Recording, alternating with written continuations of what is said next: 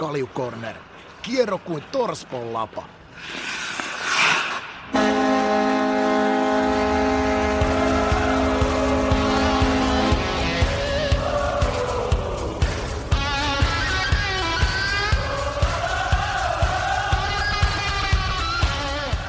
Ja tästä käyntiin Kaljukornerin jakso numero 89. Juontohommia hoitaa tämän viikon Vade ja fyysisen puolen verbaliikasta vastaa totta kai satava keittiöremontin keskeltä Ika.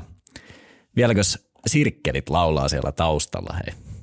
No kaiken näköistä. Pojat painaa tuolla aika kova vauhtia lattia uusiksi ja tietenkin ei se ole pelkkä keittiö, vaan kyllä tuolla koko keskikerros menee kyllä uusiksi, että äitissä on päättänyt räjäyttää puolitaloa uusiksi. Mutta on kyllä viimeisen päälle päteviä ammattijätkiä. että Täytyy nostaa kyllä hattuja, että jos joku tarvitsee, joku tarvitsee sellaisia remonttimiehiä, jotka osaa vetää sataprosenttisella intohimolla ja taidolla ja, ja vielä todella kohtuu hintaan, niin mulla löytyy kyllä sellainen ryhmittymä äijä alta pois, että huikeita seppiä on kyllä. No, ammattimies on aina ammattimies, eikö se vähän niin mene? On, ja sitten varsinkin kun no jätkillä on siis intohimo toi tekeminen, että tota, no, niin toi jälki on ihan huikeeta ja sitten tota, ei paljon tunteja laskeskele ja hiki lentää ja hyvää juttua kuuluu ja, ja niin edes poispäin. Et on kyllä nautinto katsoa, että kun jotkut osaa käsistä tehdä uskomattomia juttuja, niin, niin, niin se on aina siistin, siisti nähdä vierestä. Joo. Mä menin tuossa viime viikolla tosiaan intopiukkana kertomaan meidän editoijalle, että nyt saatiin ilman mitään probleemeja hoidettu episodia. Ei siinä sitten kauan mennyt, kun tuli viesti, että mitä ihmettä, ajako Ika partaansa sama asia kuin jaksoa teette. Eli mä oon ihan zonessa, en ole tietenkään reagoinut ollenkaan ja remppamies, että siellä taustalla paino pitkää päivää. Huomaa ainakin, että fokus on ollut olennaisessa. Aivan, joo. Yeah.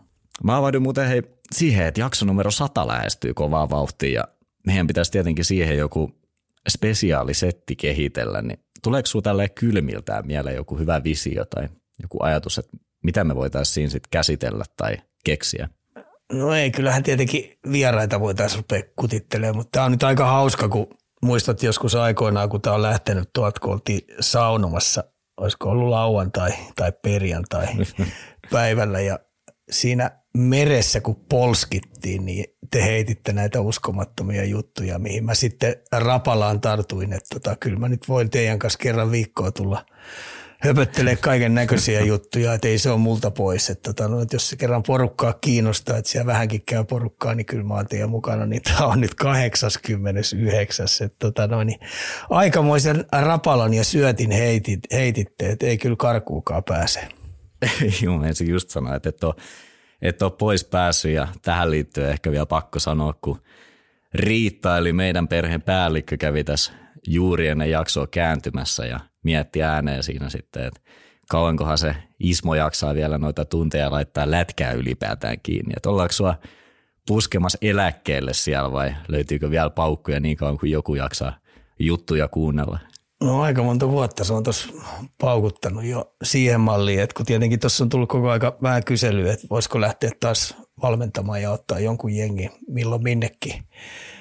Jopa vaihtaa, jopa vaihtaa maata, niin, niin, niin kyllä sieltä on tullut ehdoton ei, että nyt niin tuommoinen valmennuskoutsaaminen joukkueiden kanssa on ohi, mutta ei kai, sä tiedät sen, että mä oon niin paljon jääkiekolle velkaa, että, että kun tuolla on porukkaa, jotka haluaa yksilövalmennusta ja sitten joku saattaa halua sieltä täältä jonkun viikon vähän joukkojen valmennusta ja sitten tuolla on paljon valmentajia, jotka haluaa että niitä vähän mentoroitaisiin. Joku haluaa vähän enemmän, joku vähän vähemmän, niin kyllä sä tiedät sen, että mun täytyy tätä velkaa maksaa, kiitos tälle hienolle lajille. Niin jos kerran kelpaa, niin kyllä mä tuossa, niin kuin tänäänkin olin tuossa nyt pari tuntia, olin taas jaahallissa pyörähtämässä ja osa meni keskusteluun ja osa meni sitten yksilön opettamiseen, että ei kai tästä kulumallakaan pääse, että ainoa, että miten nämä paikat kestää. Että sä tiedät tässä, että tässä molemmat polvet huutaa aika kovaa hoosiannaa, niin niin se on nyt oikeastaan ainoa probleemi, että täytyy tai käydä tota noin, korjaussarja vissiin sairaalasta hakemassa.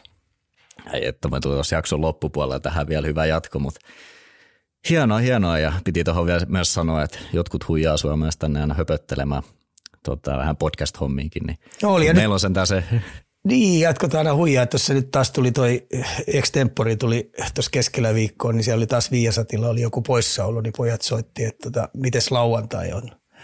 Onko mitään sovittua? Mä sanoin, että kyllä tiedätte, että mä oon viikonloput pyytänyt totaaliselle levolle, että tota, ei ole mitään. Niin siinä tuli sitten taas extempore, niin Viasatin studio lähetty ja oli tosi kiva olla taas, taas Melinin ja Niemisen Villen kanssa värittämässä. Että tota noin, niin hauskaa porukkaa ja sitten nekin on niinku viimeisen päälle ammattilaisia ja intohimoisia lätkäjätkiä, niin, niin, niin kyllä tuommoisiin keikkoihin niin mielellään lähtee aina messiin.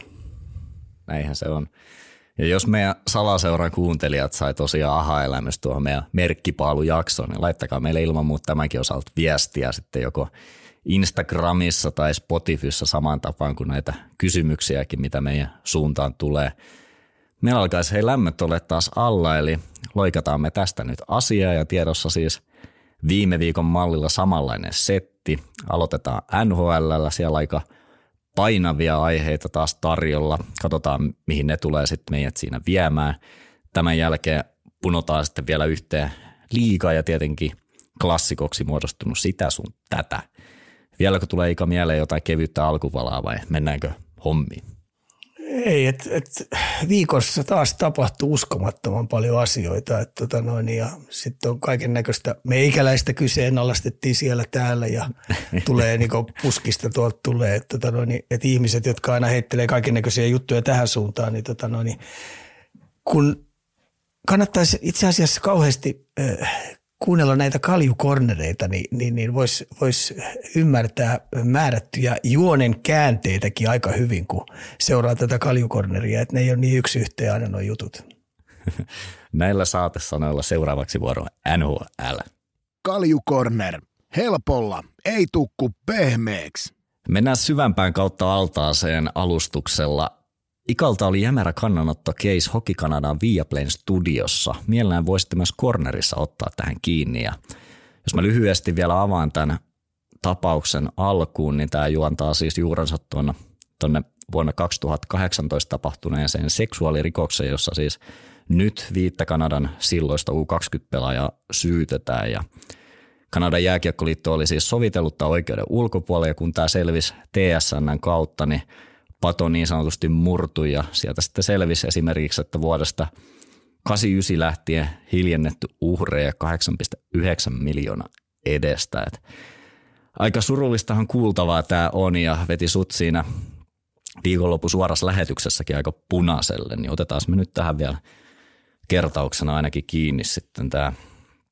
No joo, tietenkin lähdetään nyt tällä kiihkotta liikkeelle, että kyllähän niin Kanadan jääkiekkoliitto niin on alun alkaenkin, kun on tolle tielle lähtenyt, ne on vetänyt sen niin päin, niin päin vihkoa kuin olla ja voi, että se ei ole niin lähellekään mennyt sillä tavalla maaliin se juttu ja, ja, ja sitten kun on lähdetty tasottelee ja maksaa kaiken näköisiä korvauksia sinne tänne ja, ja, ja kun ei ole ajateltu sitä, että päivät on peräkkäin ja sitten kun me puhutaan arvomaailmasta, mikä pitää olla tällaisella isolla liitolla, puhutaan nyt Kanadan jääkiekkoliitto tai Suomen jääkiekkoliitto tai Ruotsin jääkiekkoliitto, niin siellähän on nämä säännöt ja arvot, mitkä siellä on, niin siellä on aika tarkkaan määritelty ne. Ja jokainen ymmärtää sen, että kun noin isosta liitosta on ja on, on tota, on joukkuelajista kysymys, niin, niin, niin sieltä mennään ihan niin kiusaamisesta lähtien, niin mennään hyviin käytöstapoihin, niin ne on sellaisia arvoja, joita pitää oikeasti vaalia, vaalia tota noin, niin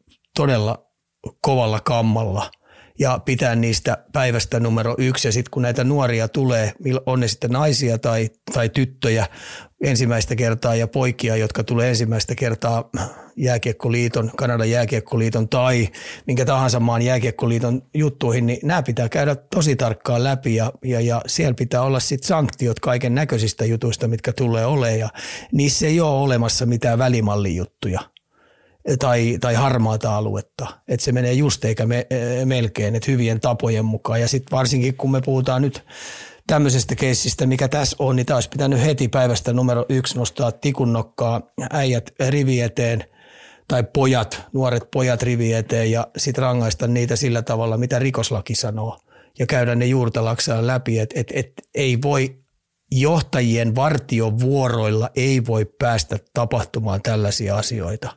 Ja sitten kun me mennään siitä sitten vielä jokaiseen seuraan, missä kaikki on, niin logoseuroista mä puhun Kanadankin puolella, nämä on äärimmäisen tiukkoja juttuja ja niistä pitää välittömästi niin sanktiot tulla ja niistä pitää niin laadunvalvonnan kautta niin pitää huolta. Ja sitten kun ajatellaan tästä, mistä syytteistä nyt puhutaan, niin tämä minkä mä lähetyksessäkin sanoin, niin kun lapset syntyy johonkin perheeseen, niin nehän ei voi vanhempia valita. Mutta vanhempien kasvatus on, on, on, kasvatuksesta on paljon kiinni, siis tosi paljon. Sitten kun ne menee kouluun, niin opettajat on se seuraava – joiden kasvattamisesta on tosi paljon kiinni. Ja sitten kun ne siirtyy urheiluseuraan ja alkaa harrastaa jotain lajia, niin, niin, niin se on valmentajat, jotka siinä kasvatuskyydissä on. Eli tässä on kolme instanssia, jotka on nuoren, urheilija, nuoren urheilijan elämän varrella äärimmäisen tärkeitä juttuja, niin kyllähän nämä on, pojat on nyt häpässyt nämä kolme instanssia niin totaalisesti. Et se on karmea tilanne niille perheiden, niiden sukulaisille, se on sille opettajat, opettajille, mitkä ne on patkan varrella tullut, niiden opetukset ei ole mennyt perille. Ja samoin on sitten nämä valmentajat, mitkä tässä on pelaajapolun aikana ollut, niin, niin nämä jätkät on häpässyt nekin totaalisesti. Ja sitten kun tähän pannaan se neljäs instanssi vielä, kun ne on ollut maajoukkueen edustuksessa, niin ne on häpässyt sitten vielä ton Kanadan logonkin. Että tota, aika isosta keissistä on kysymys ja sen takia meikäläiselle meni toi aika pahasti tunteisiin, että, että miten vaan voi – tällaisia juttuja päästä käymään nykypäivänä. Ja sitten se on vielä pitkän, monta monta vuotta on ollut tässä, äh, osa on ollut äh, tuommoisessa löysässä hirressä, varsinkin nämä uhrit, mitkä on, niin ihan karmea tilanne, mikä heillekin on monta monta vuotta tuossa ollut. Ei meni. Ja uhrien vikahan toi ei nimenomaan ole. Ja jos mä jonkun, johonkin tuosta vielä otan ehkä vähän kiinni, niin nimenomaan, että lähtökohtaisesti sen urheilunhan pitäisi olla sille suurelle massalle se tie, joka tarjoaa niitä työkaluja sinne ns. oikeaan maailmaan. Että tässä on kyllä menty täysin väärään suuntaan, että minkälaista esimerkkiä ja, ja kasvatusta sitten on annettu. Että on kyllä, on kyllä karu keissi. Kyllä mä siis, nähdä. niin mä vielä jatkan tuossa sillä että kyllä tämä niin pitää olla varoittava esimerkki niin joka paikka. Tämähän on tietenkin itse yksi karmeuksissa olevia juttuja, mutta sitten kun me mennään ihan niin näihin pieniin nyansseihinkin, mitä siellä joukkueurheilussa tapahtuu, me puhutaan niin koppikiusaamisesta, ihmisten alistamisesta, väheksymisestä, koppiväkivallasta ja niin edes poispäin, niin nämä on sellaisia juttuja, jotka oikeasti pitää olla jo kristallin kirkkaana, kun astutaan – jo isäpoika luisteluun ja siellä lähdetään kasvattamaan näitä ja ohjaamaan, mitkä on sen seuran arvot ja niistä arvoista pitää pitää tosi tarkkaa kiinni ja se ei voi mennä sillä eikä saa mennä. Että jos sä oot pirskati hyvä pelaaja, niin sua katsotaan sun hölmöily ja katsotaan aina läpi sormien.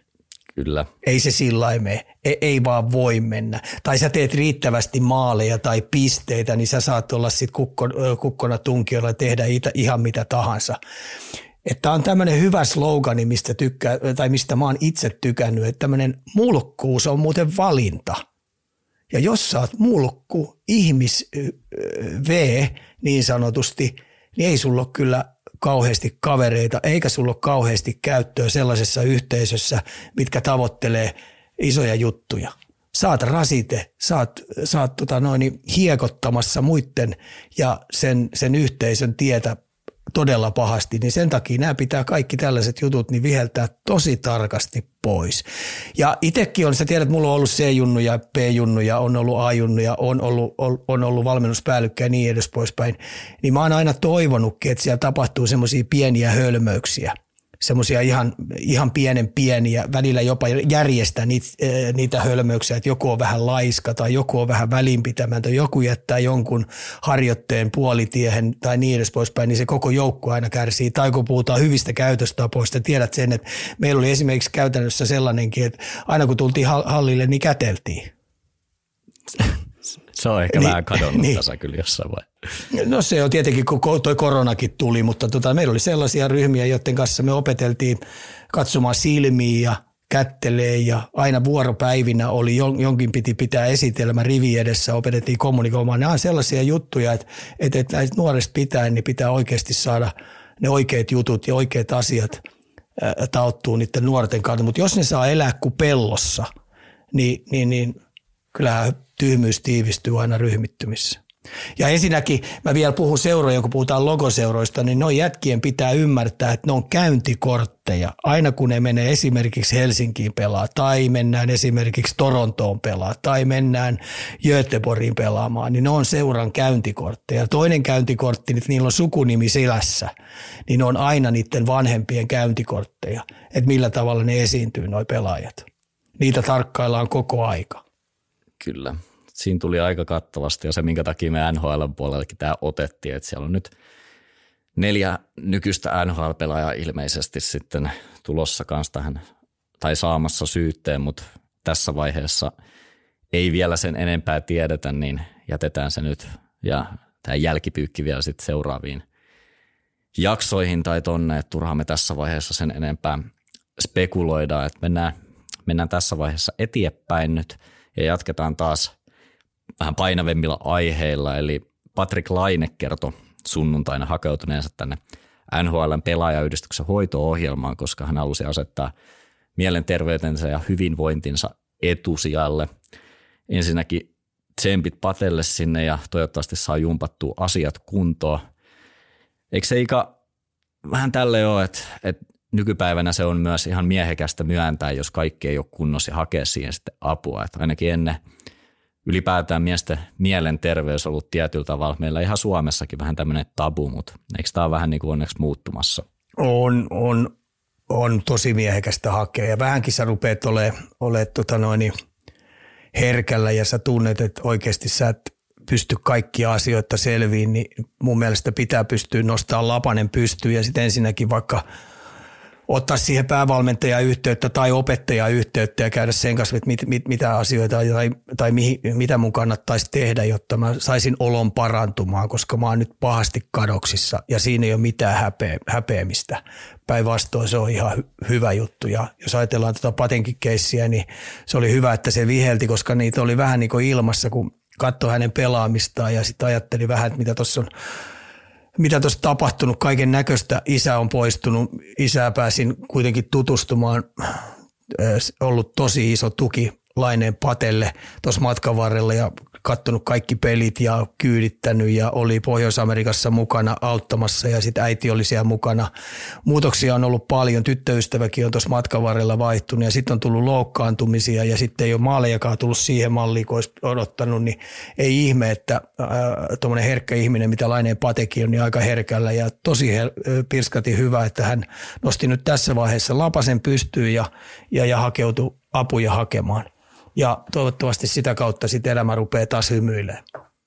Joo, otetaan tähän liittyen yksi kuuntelijan kysymys, eli onko Patrick Lainen tilanne kaikkinen esimerkki siitä, miten NHL tähtipelaajastatus voi kääntyä pelaaja itseään vastaan negatiivisessa mielessä. Koko ajan odotetaan kovaa tulosta ja että pitäisi olla koko joukkojen kursseja kääntämässä jne. Olisi mukava kuulla teidän pohtivan asiaa tältä kantilta. Jos me irrotaan nyt laine tästä ja muotoillaan niin, että kuinka paljon ja miten nämä ison profiilin pelaajat joutuu käsittelemään tätä median tuomaa painetta esimerkiksi. Ja tähän ehkäpä vielä, että onko sillä millaisia positiivisia tai negatiivisia vaikutuksia. Me ollaan aikaisemminkin tätä vähän sivuttu jossain vaiheessa, kun me molemmat ollaan reissattu tuolla Montrealissa aika paljon. Joo, Eikö niin? Niin tota, se tulee kaikissa kauneudessaan ja karmeudessaan aina, aina Montrealissa niin suoraan lärvin eteen. Mitä toi on toi tähtikultti, toi tähti, tähtipöly, mikä siellä on. Ja sitten kun me puhutaan ensimmäisen kierroksen varauksista, jotka tulee taloon sisään, niin heistä tehdään sitten väkisin – sen vuoden oikein kunnon lelu. Ja kun vuosi on ohi, niin tämä lelu heitetään sitten syrjään. Että se vastaakaan kaikkien ihmisten niihin odotuksiin, että se ei täkkää sitä 35 maalia heti ekana kautena ja sitten toinen kausi, jos ei ollakaan 50 maalin vauhdissa, niin sitten sitä ruvetaan sosiaalisen median kautta painamaan ja sitten siihen kyytiin hyppää vielä mediakin. Ja tämä median luoma tähtikulttu ensimmäisen vuoden rukille, niin sehän on, kuten muistat Valtte, niin sehän on ihan järjetöntä. Mm. Se on niin uskomatonta, että siellä käännetään kaikki kivet ja kaikki nämä ennakkoasetelmat asetetaan ihan mega, mega, mega mittapuihin joita niin ei, ei edes Crosby pystyisi suorittaa. Ja sitä sitten hehkutetaan koko vuosi. Ja sitten seuraavana vuonna tulee taas sitten se uusi lelu, johon media siirtyy. Ja sitten tämä vanha lelu, mikä on, niin sitä ruvetaankin sitten oikein suurennuslasilla painamaan oikein kunnolla. Ja ekaksi tekee tietenkin sosiaalinen media tekee, koska fanit, nämä intohimoisimmat fadit, niin, niin, niin se ei ole vastannutkaan heidän odotuksia näihin ylimalkaisiin heittoihin, mitä on matkan varrella tullut, että sieltä tulee vähän sakkausta ja on vähän toisen vuoden kirousta ja sitten sitä painamista on. Että muistat niitä aikoja, kun, kun, kun oikein ruvetaan painaa, niin se on hurjaa leikkiä hei. On kyllä aika nopeasti ja kovalla kädellä tai usealla kädellä revitään sitten sieltä vuorelta alas, mihin sut on ensin heitetty, niin se on kyllä aikamoista. Että täytyy olla aika kovan luokan niin kuin ihokin, että sä pystyt niin kuin ne vaan tosta noin siirtämään pois, ettei niillä olisi mitään vaikutusta? Mä sanoisin näin, että tuhannesta pelaajasta niin 990 ei pysty. Että kyllä se on niin minimaalinen prosentti jätkistä, jotka pystyy sen oikeasti käsittelemään sillä tavalla, ettei se jätä sulle henkisiä kolhuja. Että sä pystyisit rennosti rupea työskentelemään. Sen takia sillä on ihan oikeasti taikaa, että silloin kun sä hyppäät tuonne Pohjois-Amerikkaan pelaan, niin unohtakaa sosiaalinen media. Älkääkä luke, lukeko mediaa ja, ja, ja tota noin, niin koittakaa olla mahdollisimman – irrallinen siitä jutusta, ettei se kuluta teitä. Et totta kai kun sä teet, menet työpaikalle sinne sun rakkaaseen lajiin, siihen intohimoon, oot kiinnostunut siitä pelistä tosi paljon ja aina kun haukaset hallin oven, pistä all in siellä, pyri joka päivä kehittymään, mutta sitten kun sä painat hallin oven taas uudestaan kiinni ja lähdet pois sieltä, niin koita irrattua, koko, irrottautua kokonaan siitä jääkiekosta. Et sillä no, tavalla se sä selvit. No ei ole helppoa, mutta, mutta se on oikeasti niin, jos sen pystyy tekemään. Ja mä muist, muistan, mitä Pleganets oli Arsille sanonut, koska se mentoroi koko vuoden sitä. Että se riittää sulle henkisesti, kun sä pistät joka vaihdossa parasta tiskiin. Kaikille se ei aina käy, osalle se, osalle se kelpaa, mutta sulle itses kanssa on paljon helpompi elää siinä koko aika, että se riittää, tee parasta ja eteenpäin. Ja, ja sä et ole koskaan niin hyvä, mitä media puhuu, etkä koskaan niin huono, mitä media puhuu. Ja koita olla, tai oo sosiaalisesta mediasta pois, äläkä lue mediaa. Ja koita mahdollisimman vähän kuunnella radiosta paikallisia jääkiekkokanavia. Joo. Mulla oli tähän ajatellut nimenomaan toisena kulmana se, että, että ihan samallahan kaikki, samalla tavallahan kaikki nämä lehtijutut, so, somen kommentit, jne. voi myös näitä ns. otetaan nyt vaikka rivipelaajina ne tähän mukaan, niin vaikuttaa myös heihin, että subjektiivisesti jokainen kuitenkin reagoisit omalla tavalla näihin ja ihan yhtä lailla ne voisit alkaa ne asiat elämään sit painamaan siellä. Et, et mä olin tota, ajatellut, että mä kysyin, että minkälaisissa tilanteissa niitä, tai mitkä tällaisissa tilanteissa voisi olla niitä ennaltaehkäisiviä tai jeesaavia toimenpiteitä, mutta sulla tulikin siinä jo aika hyvin, mutta tämmöinen perheystävät tulee mieleen – ammattiapu tietenkin aina ammattiapu, mutta se, että sä myös pääset puhumaan asioista, niin on varmasti aika tärkeää. Sitten mä heitän tällaisen, tällaisen että sillä agentilla on tosi iso merkitys. Eli, eli minkälainen agentti sul on. Että onko se oikeasti niin sanotusti rahastamassa sua vai onko se ihan oikeasti aidosti auttamassa sua. Niin niissä hyvissä jutuissa kuin ennen kaikkea niissä, kun se peli ei kulje ja siellä tapahtuu jonkinnäköistä, mitkä silmällä näkee muut, niin agentti uskaltaa niihin puuttua. Ja toinen juttu on se, sun on pakko olla tosi tarkka, mikä se sun kaveripiiri on että on kauheasti niitä perskärpäsiä, jotka on itse asiassa rasitteena ja hyväksi käyttämässä sua. Koripallossa varmaan, NBAssa on ihan, ja Jenkkifutiksi varmaan ihan uskomaton määrä näitä malliesimerkkejä, mitkä on niinku tämä kaveripiiri käyttänyt tosi härskisti hyväksi ja saanut niinku hyvät urat pilat, pilattua. Niin kyllä se koskee myös näitä suomalaisia ammattijääkiekkoja, jotka tuonne lähtee, niin pitää olla tosi tarkka – kenen kanssa on, ketkä on aidosti oikeasti sun kavereita, joiden kanssa sitten on hyvä, hyvä tota noin, irrottautua siitä koko, koko lätkästä, eikä ne ole sun äh, kaverina sen takia, koska sulla on fyrkkaa tai sitten sulla on niinku NHL-status. Kyllä. Tota, mennään me eteenpäin ja napataan kiinni NHL-joukkueisiin. Ja otetaan ensimmäisenä, että mitä ihmettä tapahtuu Losissa. Et siellä Kings sukeltaa ja syvälle tällä hetkellä. Viimeistä, viimeisestä 16 pelistä niin kaksi voittoa ja kohta vaarassa tipahtaa jopa pudotuspelipaikkoja ulkopuolelle. Aika samassa kyydissä, missä tällä hetkellä painaa tota noin Seattle niin pistemäärien kanssa ja toisella puolella sitten on Arizona ja Nashville ja St. Louisia. Niin tota, kyllä Losit on hyvän alkukauden jälkeen niin on asettanut itsensä totaalisesti vaaraa. Ja sitten siellä on vielä, vielä vähän sellainenkin homma, mitä mekin tiedettiin, että tuo maalivahtiosasto nyt ei ole sit ihan ollut lähellekään NHLn kärkeä tässä putkessa, mitä ne on ollut, ja se oli se kysymysmerkki, mitä alkukaudessa oli. Ja sitten toinen – mikä pidettiin heidän isoimpana vahvuutena, niin toi keskikaista, niin nyt tois keskikaistassa onkin sitten ryppyjen rakkaudessa muuten itse asiassa todella paljon. Että se Dupua ei olekaan pudonnut sinne eikä ole ottanut tätä kahta kaksikkoa Danota ja Danota ja, ja, ja Kopitaria mentoriksi ja pyrkinyt oppii heiltä paljon kahden suunnan pelaamisesta ja muusta, niin, niin, niin sieltä on nyt ketjujen osaltakin niin tasapaino kadonnut totaalisesti. Ja en yllättyisi, että et, äh, tulee tämän All Stars-viikon aikana niin tulee valmentajauutisia. Oho. Losilla on kuitenkin, Losilla on kuitenkin tähän kauteen lähdettäessä niin all in, kaikki piipussa ja tota noin, niin tavoitteena on vain ja ainoastaan niin yrittää voittaa Stanley Cupia. Tällä hetkellä tuo joukkue voi pelaajistonkin osilta, osilta aika pahasti, pahoin, koska Drew Dowdikin heitti tuossa yhdessä palaver- tai jutussa tuli esille, että osa miettii vain omia pisteitä e- eikä, eikä niinku joukkueen voittoseinää. Joo, ja se heittohan oli Buffalo-pelissä, missä he johti eka jälkeen 3-1 ja kuinka sollakaan, niin 5-3 käkättimeen ja ahdinko vaan jatko kasvamistaan. Joo, ja sen takia mä heitin, että, että en, en yllättyisi siitä, että tulisi valmentaja-uutisia. Tuolla on kuitenkin muutamia aika koviakin nimiä vielä, vielä ilmoilla, ja, ja tota, se, että tuo joukkue nyt tällä hetkellä voi aika pahoin, niin, tota, niin, niin ei yllättäisi meikäläistä, että sinne tulee uusi isäntätalo.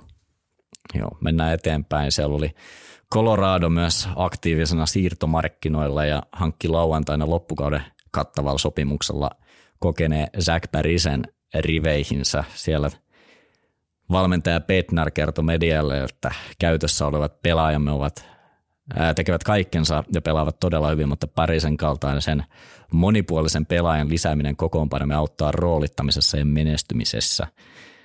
Minkälainen pelaaja tonne Denveriin, joka saapuu? Stanley Cup puuttuu.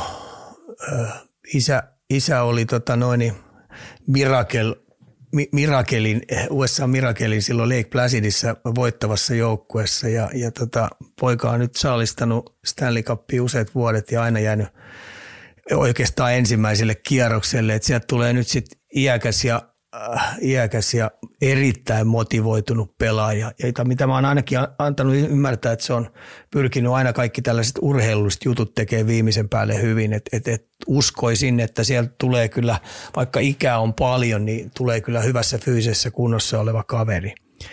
Ja ei ainakaan tule omia pinnoja tekemään. Että kyllä se ainoa missioni on, että pyrkii auttamaan kaikin keinoin, että Colorado Colorado voittaa Stanley Cupin.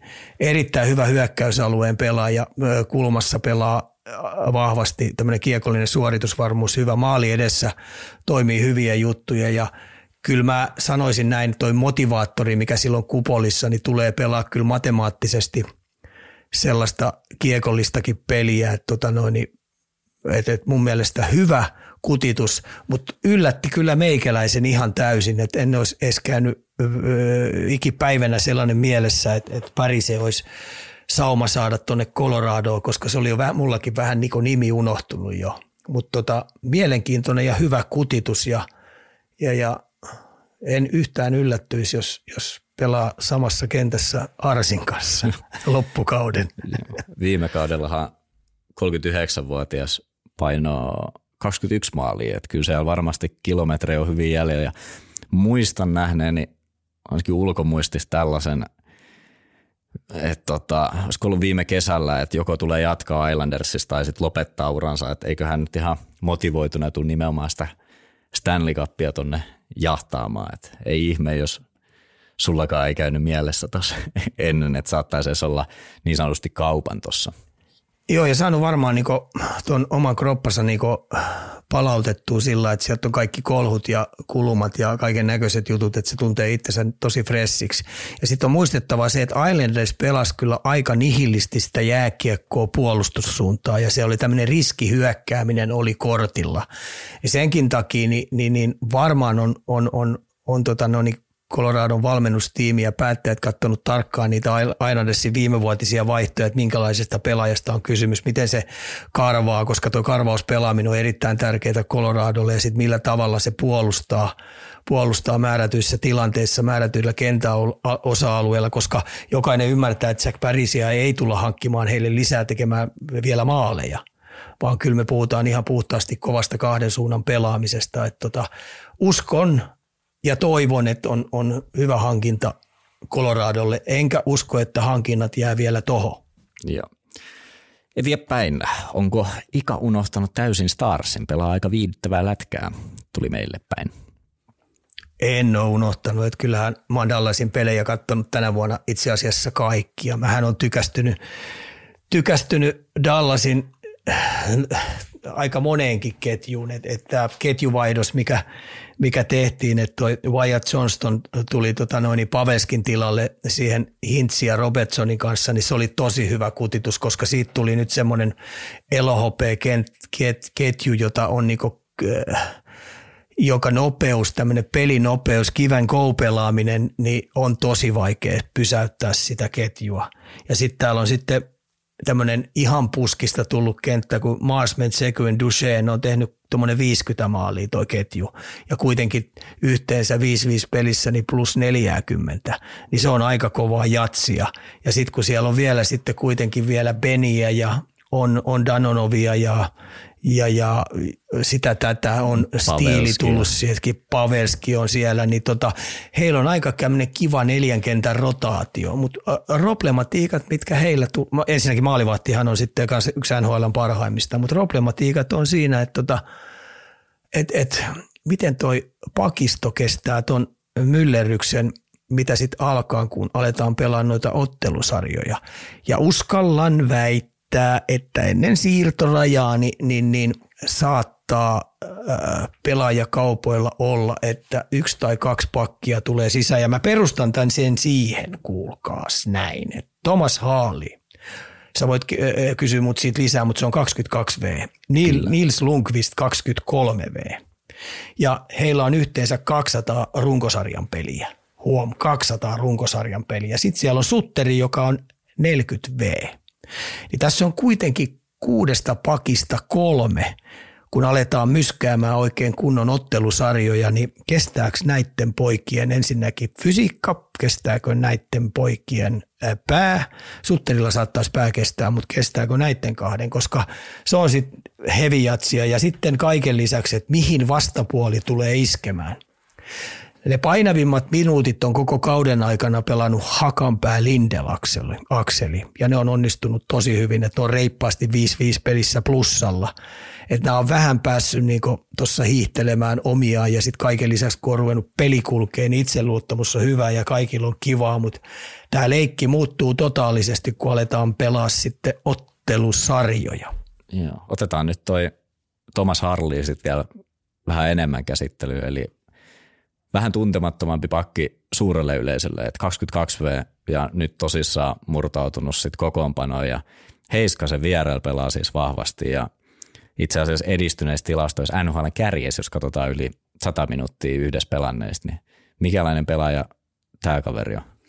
No ensinnäkin se on päässyt vähän niin helpompiin minuutteihin vielä kaiken lisäksi tota, ihan pelutuksen kautta, että sen ei ihan joka kerta tarvitse omista lähteä eikä edes joka toinen kerta. Pystyy vähän hyökkäysalueelta paukuttaa menemään ja niin, noin ja niin edespäin. Vähän sitten kanssa lentävät vaihdot kanssa no bla bla. Mutta Thomas Harle marinoitu, masinoitu kasvatettu AHL muutamia vuosia, saanut pelata siellä omanlaista jääkiekkoa isolla minuuteilla, kerätä siellä kokemusta, tehdä virheitä ja opetettu koko aika. Ja nyt sitten kun se rykästiin tänne ylös, niin se on 86 peliä pelannut. Ja niin kuin sanoit, niin tilastojen mukaan niin onnistuu vimpan päälle. Ja 12 maalia tehnyt hei. Se, se on, on aika kova. kova juttu ekan vuoden miehelle ja tota, periaatteessa ekan vuoden miehelle. Mutta tämä kasvattaminen, mitä AHL se on saanut pelata, ei ole tarvinnut pelaa roiskintajääkiekkoa tai törmäillä siellä, vaan ihan oikeasti yrittää opetella sitä kiekollista peliä.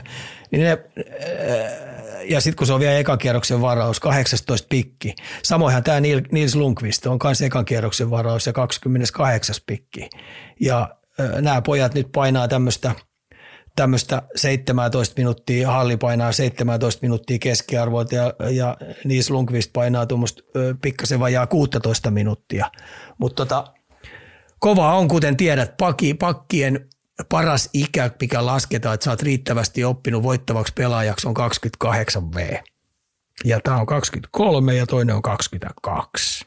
Joo, tuossa oli Atletikin itse asiassa hyvä lehtijuttu tästä Heiskanen Harli pakkiparista ja siinä oli otettu tämä kanta, että, että kun nämä molemmat pakeista on leftejä, niin toinen joutuu ikään kuin sit sinne väärälle puolelle oikealle, niin tässä tapauksessa on Heiskanen, koska coachin mukaan se on tarpeeksi taitava pelaamaan molempia puolia, niin mä ajattelin, että mä voisin kysyä, että kuinka iso muutos ylipäätään on pakilla toi, että sä vaihdat puolta ja mihin kaikkeen se siinä vaikuttaa sitten? Ei Heiskasella, koska mä en ole nyt ihan sata varma, mutta mulla on sellainen näppituntuma, että, että Heiskanen on pelannut tosi paljon oikealla puolella. Ja itse asiassa sen paineen alta avauspelaaminen, tämmöinen harhauttaminen, käännökset, riversen heittämiset, öö, nopeat siirrot keskustaan, öö, pak, nopeat pak, pelipuolen pakkipakit, niin se on operoinut sillä oikealla puolella niin tosi onnistunut. Niin jotenkin tuntuisi, että se on jopa, jopa sinut paljon enemmän sillä puolella kuin sitten taas vasemmalla puolella. Mut voi olla, että on väärässä, mutta mulla on sellainen kutina, että tota noin, niin se on pelannut niin monta, monta, monta satoja pelejä sillä puolella, että ei tuota ongelmaa ja sen takia tuo oli mun mielestä ihan looginenkin siirto, että Heiskanen pistetään sinne oikealle puolelle. Vaikeuttaako se paljon esimerkiksi pakkipakkiin se, että sä joudut ottaa rystyllä haltuun, niin viekö se paljonkin aikaa pois? Et, niin kuin, puhutaan kuitenkin NHL, missä kaukalo on pieni ja jokainen pienikin aika, mikä sulla menee ekstraan, niin voi olla sitten pois. Että No silloin välillä se joudut ottaa jo rystyllä, välillä joudut rystyä, mutta pakkipakit sä pystyt ottaa kämmenellä, kunhan, mm. kunhan sä käännät vaan rintaman suuntaan, mutta sitten taas tämmöinen tämmönen näkökenttä, niin millä tavalla sä pystyt näkemään, että et, et, tota, mä sanon, että ongelmat nou, nousee raitin pelaajalle silloin, kun sä lähdet suoraviivaisesti oikein, tai siis leftin pelaajalle siellä oikea puolella, sä lähdet suoraviivaisesti nostaa kiekkoa ylös ja siirrät sen rystylle – silloin näkökenttä pienenee, sä et pysty kämmenellä syöttää, syöttää riittävän napakasti, riittävän laadukkaasti tai heittää lättyjä, että se ongelma tulee vaan ja ainoastaan paineen alla, kun sä siirrät kämmeneltä rystylle ja nostat suoraviivaisesti ylöspäin. Ja, ja tota, näitä ei ole kovin montaa pelaajaa, jotka, on, jotka pystyy sitten syöttää sillä paineen alla sitten rystyltä sellaisia murtavia syöttöjä – NHLssäkään esiintynyt. Yrittääkö sitten karvauspelistä, nyt taas lähtee ehkä vähän laukalle, mutta annetaan mennä vaan, niin karvauspelissä yrittääkö esimerkiksi kärkihyökkäjä ja sitten pakottaa tässä leftin puolelle Heiskasen viemään sinne rystylle laidan puolelle, joka sitten totta kai ainakin teoriassa vaikeuttaisi sitä avauspelaamista. Että onko joo, sieltä tulla, iske, sieltä tullaan kes- niin kuin enemmän joo, kiinni? Joo, kyllä. Sieltä tullaan sillä lailla peilaamalla, että et, et pistetään, kun sulla on kiekko, pakilla saattaa, Heskasella saattaa olla kämmenen kiekkoa ja oikealla puolella on, niin otetaan ne syöttölinjat tukkoon ja koitetaan saada se nostamaan siellä jalalla ylöspäin niin, että se siirtää rystylle ja saman, sieltä, saman tien sieltä saattaa tulla vielä yksi vastaan. Ja silloinhan nämä syöttökulmat on, niin me tullaan siihen, että tota noin, niin sun pitäisi pystyä rystyllä pistää lasin kautta – kiekkoa keskialueelle tai rystyllä heittää niin sanottuja sor, äh, norsuja sinne keskialueelle. Helpommin sanottu kuin tehty. Mutta Heiskanen pystyy myös paineen alta, kun se nostaa suoraviesti ylös, niin tekee sen nopean käännöksen omiin päin. Eli silloin ö, kierrätetään kiekkoa uudestaan. Joo, kyllä tuohonkin varmaan toistoja tarvii, että se sitten tulee selkäytimestä sitten pelitilanteessa. No mun, mun mielestä Heiskasella on riittävästi sillä puolella niitä toistoja, että ei muuta kuin peliä. Kyllä, kyllä. Tota, taas postista seuraavakin. Puhuisitteko New York Rangersista? Olisiko nyt tällä kaudella taas ekalta kierrokselta eteenpäin, vaikkapa Stanley Cup-finaaleihin saakka siellä fanilla lähtenyt oikein nyt viemään loppuun saakka Rangersia. Niin mitä sanoo Ikon? No kyllä, sehän heilläkin on ainoa missioni, että et ekalle kierrokselle ei saa jäädä. Ja pudotuspeleihin kyllä tässä menee, mutta vaikka viime aikoina on sitten Rangersilla ollut taas pikkasen vaikeaa, että niillä on kymmenestä pelistä niin neljä voittoa, viisi tappiota ja yksi jatkoaikatappio, että ne on, ne on kymmenestä pelistä kerännyt vain yhdeksän pistettä. Et siellä on tiettyä takkusuutta ollut ja mun mielestä se takkusuus johtuu pitkälti siitä, että pari valjakoita on löydetty, mutta mut ei ehjiä ketjuja. Tuossa yhdessä vaiheessa pelitti aika hyvin tämmöinen ketju, kun oli Trocek, Panarin ja, ja, ja Lafanieri. Niin se pelitti hyvin. Mutta tota, niilläkin on nyt sitten, kun tämä putki on ollut tällainen, että sieltä ei ole voittoa tullut liukuhiinalta, niin, niin, niin sekin ketju on vähän sitten tukkasempaa ollut. Niin tota, mä sanoisin näin, että pari valjakkojen per kaksi parivaljakkoa per ketjut niin ei riitä.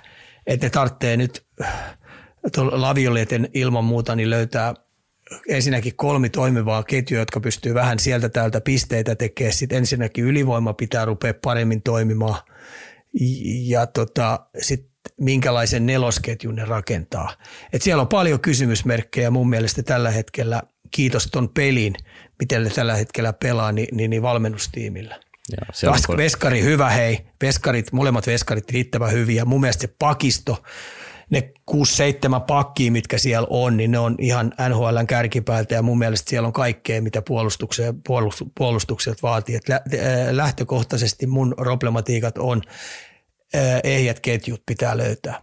Joo, koneesta tosiaan vähän yskynyt. Neljä voittoa viimeisestä 12, niin, niin tota, täällä oli kysymyksen kysymystä pistettykin, että mitä peliliikkeet sä tekisit siirtomarkkinoille, ettei jäädä, jää taas tulosvajaaksi, niin se on se hyökkäyspää ilmeisesti, niin, niin tota, otetaan tää, tällainen, että tämä Filip Schütilin tilanne, eli poissa nyt koko kauden ja ilmeisesti ei ole, ei ole uutisoitu muuta kuin, että luultavasti liittyy nyt sitten näihin aivotärähdysten jälkioireisiin. Ja nämä on kyllä nyt niitä, mitä ei sitten kenellekään toivoisi ja voi vaikuttaa todella pitkänkin aikaa myös uran jälkeen, niin, niin tota, mitä sulla tulee tästä, tästä aihepiiristä mieleen? Että?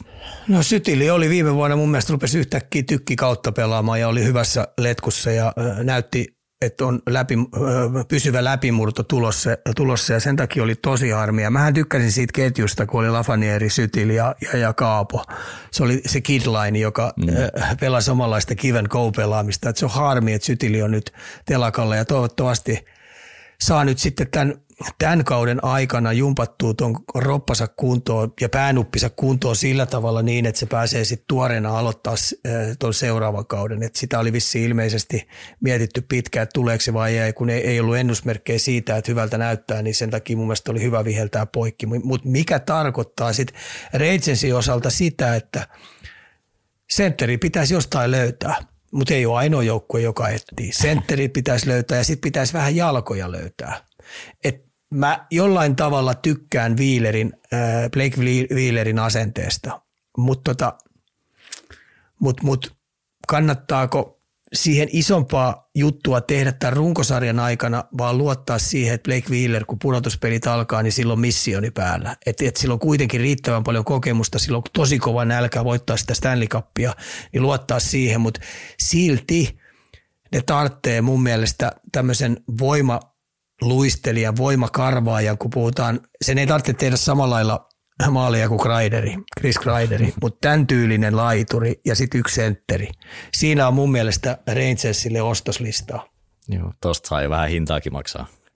No joo, mutta mä sanoinkin, että ei tarvitse olla Kreiderin tyylinen maalintekijä, mutta, mutta jostain löytää, eikä tarvitse olla Wilsonin tyylinen riidankylväjä, ja samoilla työkaluilla varustettu, mutta mut semmoinen, jolloin jalkoja, joka pystyy painavasti karvaamaan, joka ei vuoda kiekollisesti ja pystyy omat puolustuspelitehtävät hoitaa kaikilla kolmella kentäalueella hyvin.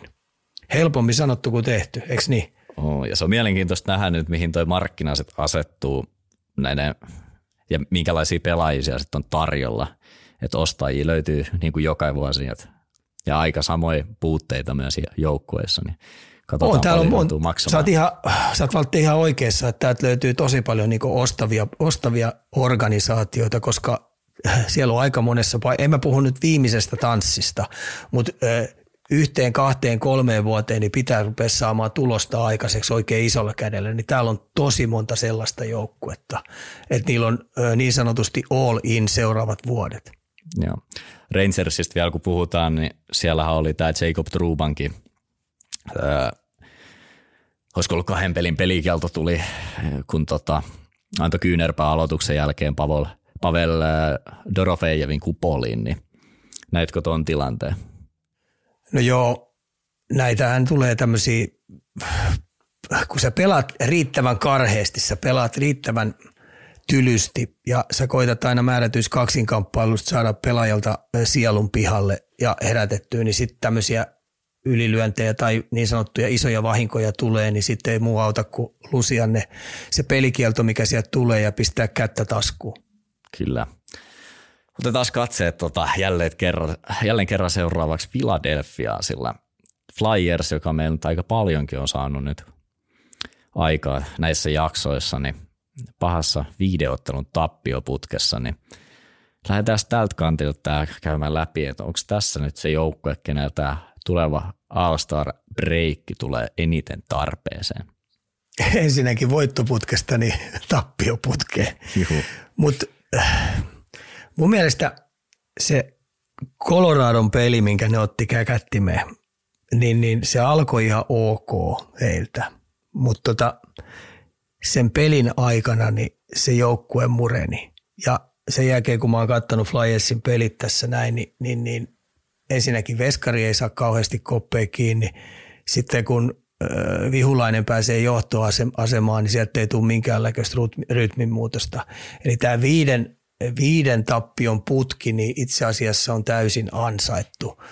Mutta mä jopa sanoisin näin, että ne yliodotukset, millä tavalla äh, Flyers on pelannut tässä, niin ne on pelannut koko aika temmoltaan ja, ja, ja äh, pelitavaltaan ihan yli, yl, ylärekisterissä. Ja nyt sitten näiden muutaman pelin, väärän pelin tappion jälkeen, niin heidän ilmapallostaan ilmat totaalisesti tyhjentynyt.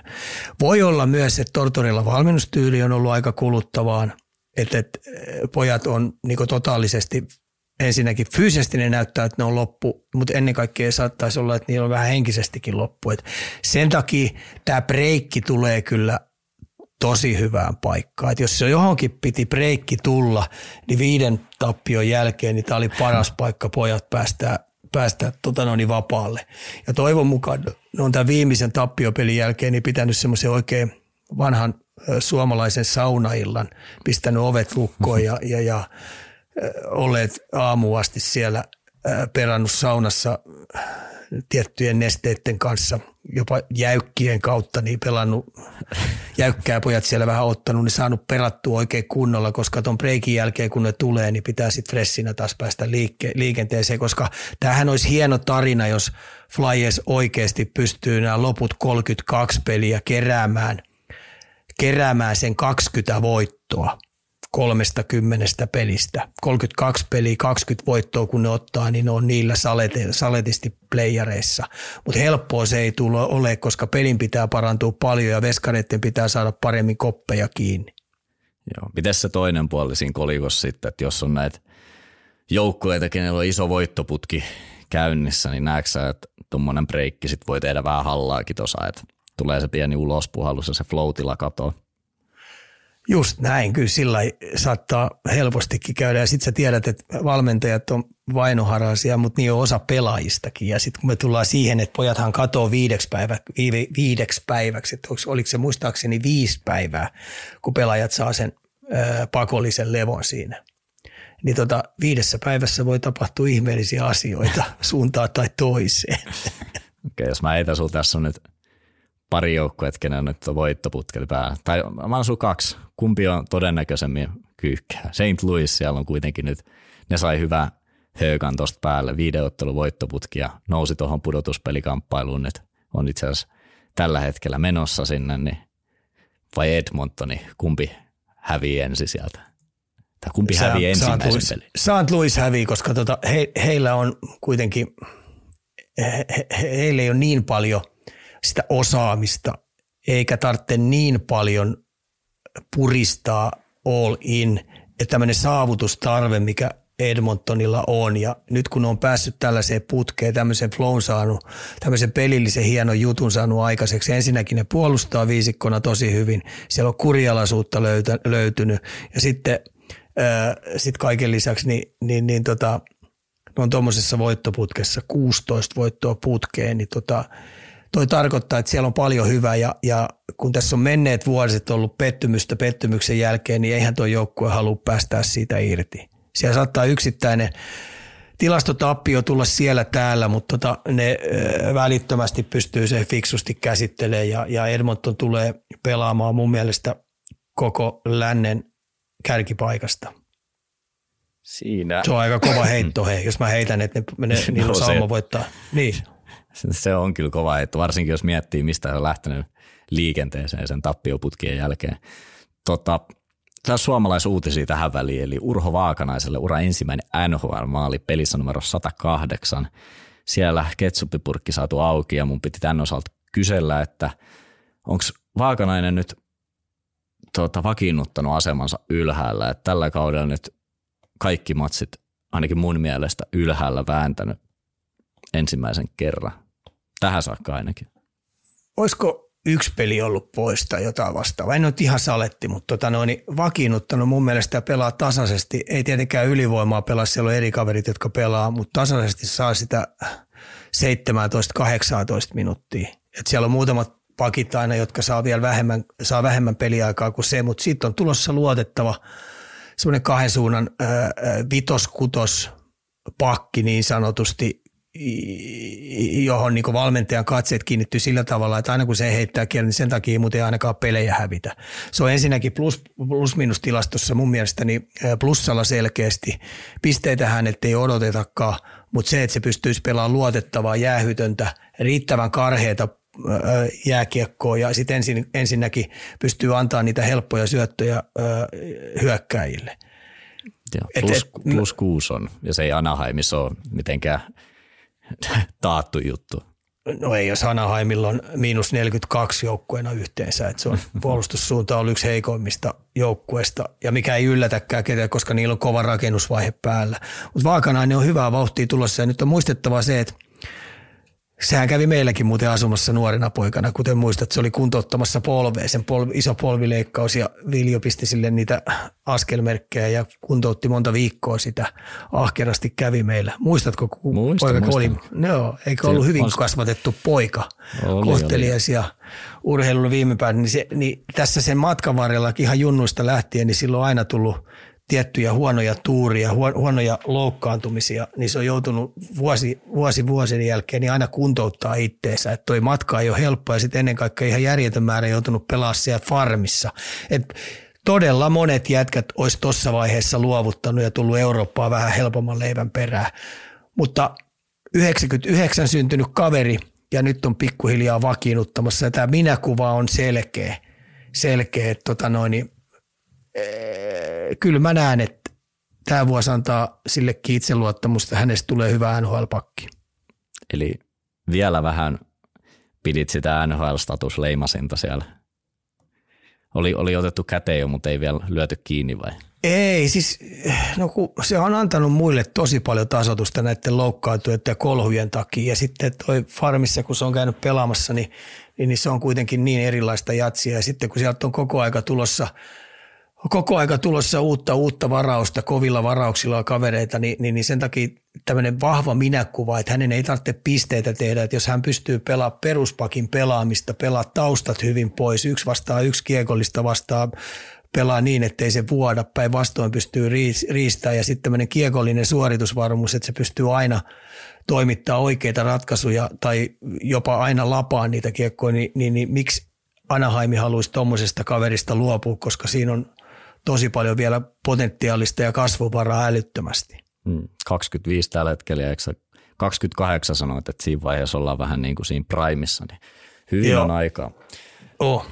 Pelaajanostojen puolella mä olin poiminut sulle täältä vielä sellaisen nimen kuin Sam Reinhardt ja tämän siitä syystä, että tällä hetkellä Matthewsin takana tuolla maalipörssin toisena 37 kaapilla, eli aika puskista vääntää hei nyt ihan tosissaan Rocket Richard, eli parhaan maalintekijän palkinnostoa.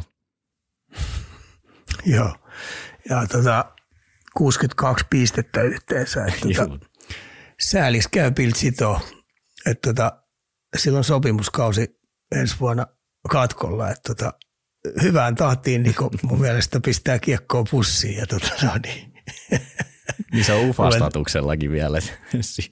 niin, että tota, et niin kuin mä sanoin, niin säälis käy piltsito.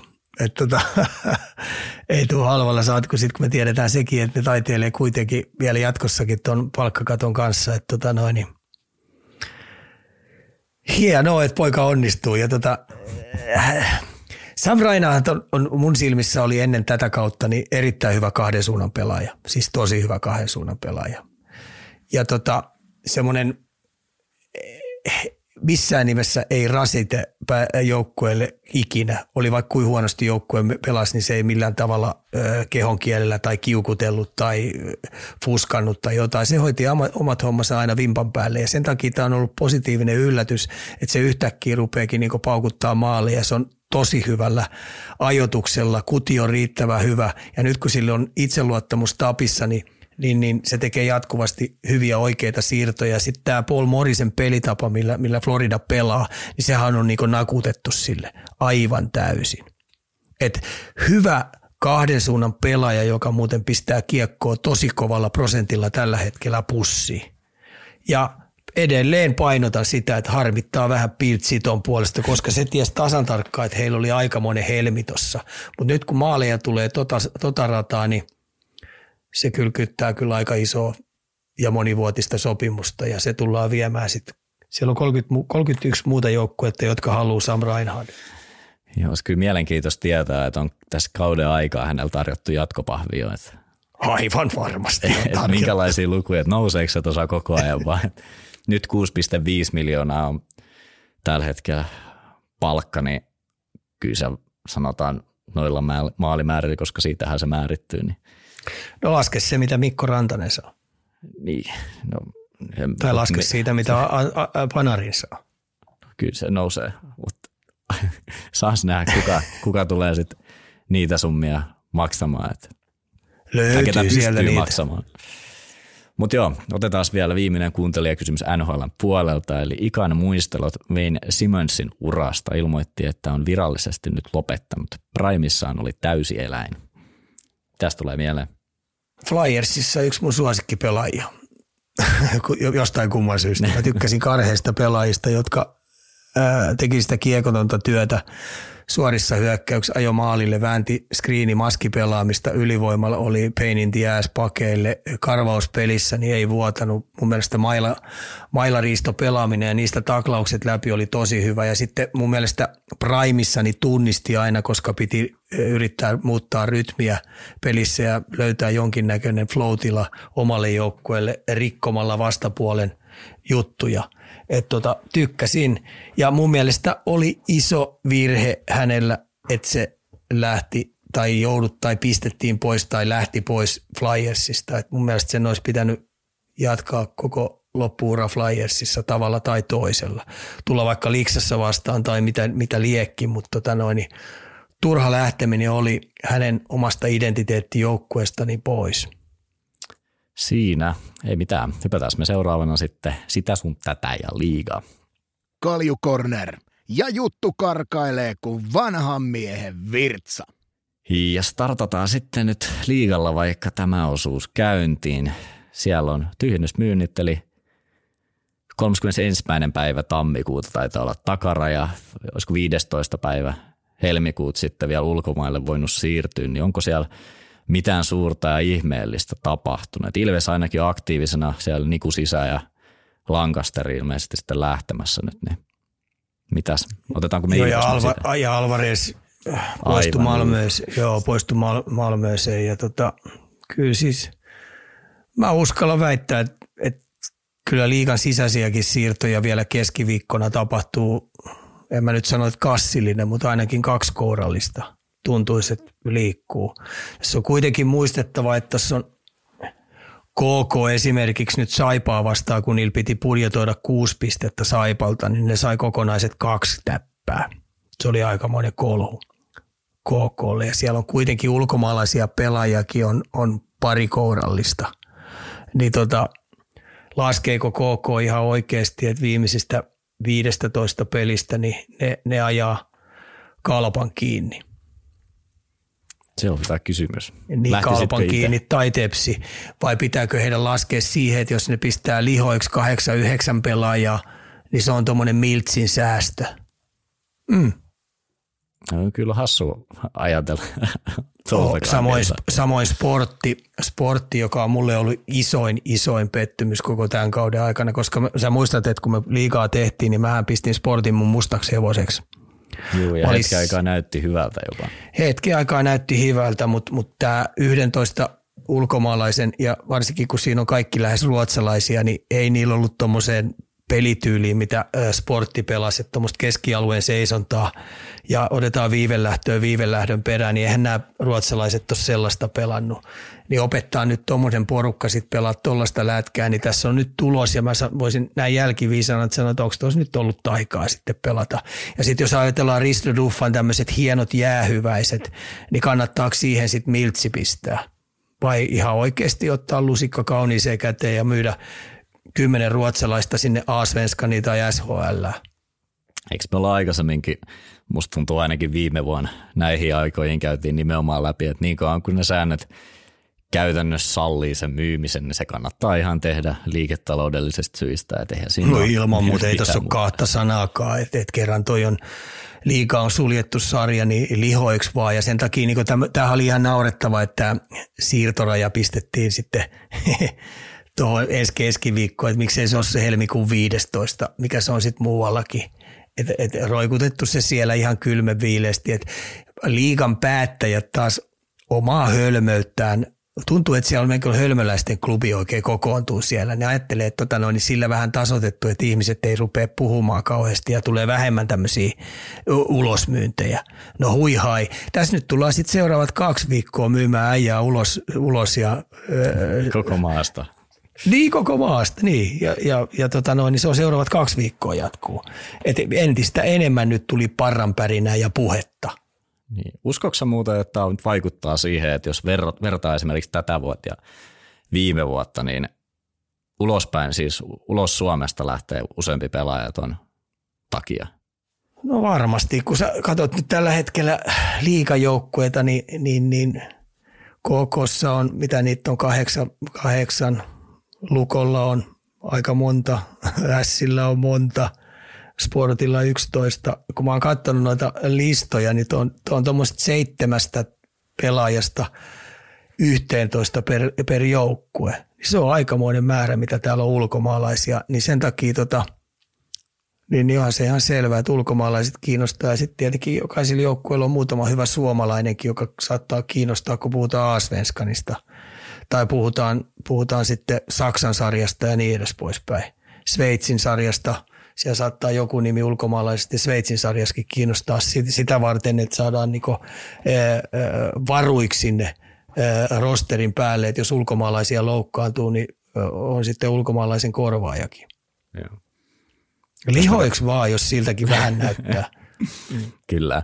Jos me katsotaan tätä sarjataulukkoa, niin mun silmään kuntopuntarissa osuu toi HIFK, jossa siis vikat neljä matsia kättimeen ja pienimuotoinen notkahdus sarjataulussa sijalle viisi. Ja taisi Salmelainen kommentoida siihen, että ei huoltaja löytyy oikeat askelmerkit tämän korjaamiseen viime vuoden puolelta, niin onko sä ollenkaan huolissaan nyt, että toi kurssi nyt kääntyy tuosta vielä No otetaan tästä näin, niin viimeiset viisi, niin kuntopuntorin pohjalla on Kaalapa, nolla pistettä. Viisi peliä saanut turpaa, HPK saanut yhden pisteen. Lukko kuntopuntarin kolmanneksi viimeinen, saanut myös viisi pistettä. Sitten kun me mennään, ja IFK on sitten 12, että ne on saanut myös viisi pistettä. Niin sitten kun mennään tähän kymmeneen peliin, niin IFK on siellä kahdeksan täällä. Ja kuntopuntarin toka vika on kymmenestä pelistä on tappara. Se on ottanut 11 pistettä. et, et, et, tässä on niinku, no vähän vinksalla on ja sitten, että kun mä ajattelen sitä, että tota IFK-rosteriakin, niin kun mä oon katsellut kaikki niiden pelit, niin musta se näyttää vaan yllättävän hitaalta. Ja sitten kun mä menen siihen kolmanteen ketjuun ja neljänteen ketjuun, niin siellä ei ole mun mielestä sellaista extra effortin antajaa. Ja nyt kun tässä on näyttänyt siitä, että Vesalainen ei saa oikein kiekkoa pussiin, Lehterä ei saa oikein kiekkoa pussiin, öö, Pakarinen ei saa kiekkoa oikein pussiin, Jääske ei saa oikein kiekkoa pussiin, niin sieltä ei oikein tule tota noin apuja niitä muilta kentit ollenkaan. Ja sitten varsinkin tuo TPS-peli täällä Turussa, niin mulla tuli puolessa välissä sellainen kutina, että IFK kannattaisi muuten punaviivan jälkeen heittää vaan se kiekko sinne toiseen päähän, koska hyökkäyspelaamisesta ei tule hevohympähymppää. Niin Peltosen Villihän sanoikin aika fiksusti, että, tota noin, että, että se oli niin kova – koman äh, riman alitus, että pelistä ei tullut kyllä evohumpa hömppää, tunne puuttu, kaksikauppailu puuttu, pojat ei edes ollut työpaikalla. Ja selkeät muutos tuli sitten tapparapeliin, mutta tota, se ei ole mikään yllätys, koska kotona pelattiin ja tappara tuli vastaan, mutta silti mä sanoisin, että kyllä tuossa rosterissa on jotain hämäävää, koska tuskin nyt Ville Peltonen kieltää joukkuetta hyökkäämästä yritystä siellä löytyy, yhtenäisyyttä siitä löytyy, mutta kyllä, kyllä tota, täsmäaseita, jotka pistää kiekkoa pussiin, niin pitäisi löytyä. Ja sitten ennen kaikkea semmoisia luisteluvoimaisia kavereita. Tuossa nyt hyvä esimerkki on toi Mikkeli Jukurit. Siellä on luisteluvoimaisia vahvoja pelaajia, jotka pystyy pelaamaan pystysuunnan jääkiekkoa aika paljon. Ja Mikkeli Jukurit on tällä hetkellä sarjataulukon numero kolme ja haastaa kovaa vauhtia muuten tapparaa ja ilvestä. Kyllä. Miten to, saatit vähän tuohon kalpaankin jo kiinni, mutta siellähän on toi tappioletka viisi käynnissä, niin alkaako kakka vähän hakkaa kalsareita? Ei se käynyt. Nyt. Ei, ja Kalpalla on kuitenkin oman tyylinen pelitapa, omanlaisia pelaajia. Sitten kaiken lisäksi sekin rosteri on aika hyvä, että siellä on hyviä pelaajia. Niin nyt me mennään ihan siihen, että miten tuo nuori valmennustiimi, mikä siellä on, niin millä tavalla se pystyy katkaisemaan tämmöisen tappioputken, mikä niillä on. Koska nyt tuo viiva, viiva tota noin, tulee kovaa vahtia vastaan ja siellä on ihan oikeasti sellaisia joukkueita, jotka saattaa sitten, jos ne saa oman pelinsä kuntoon, niin painaa jopa kalpan ohitosta. Ja se on huolestuttavaa, koska tuon rosterilla niin ei pitäisi olla siellä kymmenen – Toki kalpal muutama peli se rästissä, mutta... No neljä peliä esimerkiksi, neljä peliä rästissä esimerkiksi niin TPS vastaan, mutta ne pisteet on kuitenkin otettava. Kyllä. Et, e, e, vaikka on kuinka paljon rästejä pelissä, niin ekaksi on saatava voittoja ja pisteitä kerättyy tuohon sarjataulukkoon. Mutta katseet kiinnittyy mun mielestä valmennustiimiin siellä, että heidän täytyy pystyy saamaan itseluottamusta porukalle ja löytää vähän erinäköisiä juttuja, erinäköisiä vivahteita määrättyjä joukkueita vastaan, koska tuolla on aika puolustavia joukkueita tulee heitä vastaan tuolla. Joo. Otas yksi liikatärppi vielä. Mikä me nostetaan sieltä? No kyllä, Olli Jokista nyt on ollut kiva tässä kehua ja mun mielestä mä, mä heitän nyt nopein Olli Jokisesta, että Olli Jokiset on viisveisannut siitä, mitä asiantuntijat ja kaikki tuolla on räksyttänyt. Sitä ei ole paskaakaan kiinnostanut, koska hänen, hänen elämänsä, elämisen laatu tai rahallinen hyvinvointi ei, ei, ei, ei riipu siitä, että mitä kukin kirjoittaa. Se on pitänyt päänsä ihan kylmästi samalla lailla kuin pelaajanakin. Ja sitten tämmöinen isoin juttu, mikä tässä runkosarjassa on ollut, niin tämä pelitapa, millä he pelaa. Se on ihan järjetön kilpailuetu ollut heille. Se on tosi iso etu ja sitten kaiken lisäksi se on vielä viihdyttävää, erittäin viihdyttävää pelaamista. Et tota, hattua nostan Ollille ja se on mullistanut tota SM kiekkoa aika paljon ja tiedän ja olen kuullut aika moni seuran johtaja katsoo tällä hetkellä kateellisena, millä tavalla jukurit pelaa. Siitä. Sitten olisi tota, hei, Spotify-palautteinen kovin näpäytys ja mä pistin se ihan julkiseksikin siellä. Eli eikö Ika, tähän voisi myös yhtä lailla laittaa Vade, tosiaankaan tiedä mikä laji on Indonesiassa, Indonesiassa ihan ykkönen. Sehän on tietenkin sulkapallo. Eli viime jaksossa, kun Juuso lähti sinne Indonesiaan, niin me funtsittiin, mikä siellä, mitäs näitä lajeja on, mihin me meidän kirjeenvaihtaja lähetetään. Me annettiin kokonaan sulkapallo sieltä. Miten se on? En, mä, en mä sitä unohtanut, kun mä tiedän sen, että tota, tuolla puolen maata, ma- maailmaa niin sulkapallo on tosi iso laji, kun me puhutaan yksilölajista. Okei, siinä on myös nelinpeli, mutta tota, mä lähinnä arvuuttelin joukkuelajien kautta, että joukkuelajit on kuitenkin sellaiset, mitkä siellä saattaisi olla iso, niin sen takia mä heitin tämän kriketin. Enkä siitäkään ollut sata varma. Mutta mä en unohtanut sitä. Mä tiedän, että, että tota, no, niin sillä, puolella, sillä puolella tosiaan niin maailmaa, niin sulkapallo on se järjettömän iso laji, jota kaikki ihmiset haluaa pelata ja sitä pelataan pihoilla ja kouluissa ja joka puolella. Varmaan päiväkodissa lähtien niin tykitetään menemään. Joo, mä tässä yritän just vähän katsella samalla Googlen turvin, mutta kyllä, tota, muistaakseni vielä sulkapallosta, tota, mitäs meidän viime matsi meni vai joko alkanut muisti valikoimaan sen verran, että se on poistettu sieltä?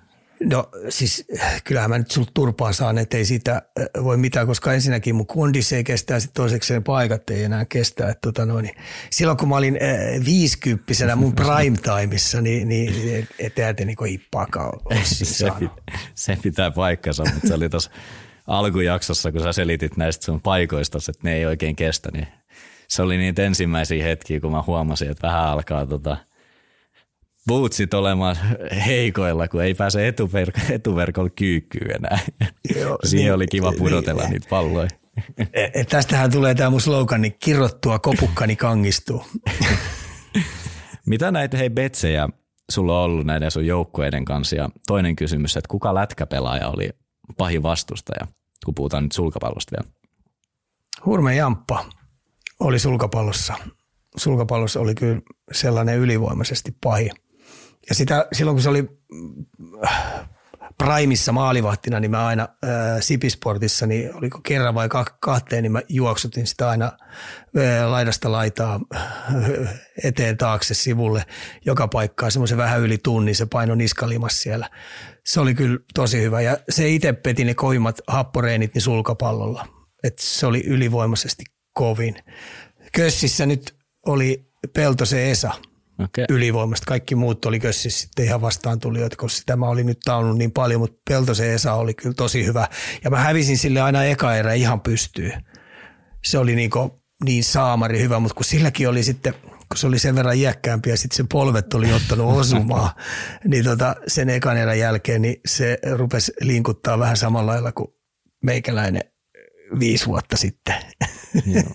Eikö sulla ollut näitä jotain betsejä siis joukkueiden kanssa, että sut sai haastaa koko jengiä ja jos voitti, niin sä tarjosit jonkun ja eikö se etelämatka nyt, mitä näitä saa, sun heittoja aina on, niin oli, joo, meillä oli aina, niin kesä, kesä, kesä, kesäpäätöksellä oli, oli yhdenkin joukkueen kanssa oli, että ekaksi vedettiin koko joukkueen läpi mä pelasin tota kössiä ja siitä sitten hypättiin sulkapalloa, kun me vedettiin pitkiä reenejä, vedettiin niin siinä sitten koko joukkueen läpi. Et, et, Jämsä Ere oli, oli sellainen lukossa, joka sitten kun mä kössissä tietenkin kaikki erät paukutin mennen tulleen, mutta sitten kun siirryttiin sulkapalloon, sitten joukko oli tehnyt sellaisen, sellaisen tota, listan, että joukkueen paras pelaaja eli Jämsä, Jämsä oli sitten viimeinen, niin tota, mulla kondis loppui ja se vaukutti mua siinä pelissä sitten turpaa. Että tota, no, niin terveisiä Jämsälle.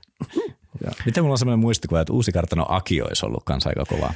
Aki on kanssa pelas paljon, tosi paljon sitä, että tota, no, niin, Laakson tapsat ja kaikki nämä, että kyllä mä sain aika monet joukkueet, mä sen takia tykä, tykkäsin ja halusinkin, että pojat pelaa, koska se on niin saamari hyvä harjoitettu, monen monipuolinen harjoite jääkiekkoille, jääkiekkoille niin jalkatyön ja rennon lyömisen kanssa ja sitten ennen kaikkea sun pitää pystyä koko aika pelaamaan pelin sisällä, jotta sä pärjäät ja ehdit joka paikkaan. Että kyllä mä kaikille joukkueille niin väkisin tuuppasin sulkapalloa ja mailapelejä.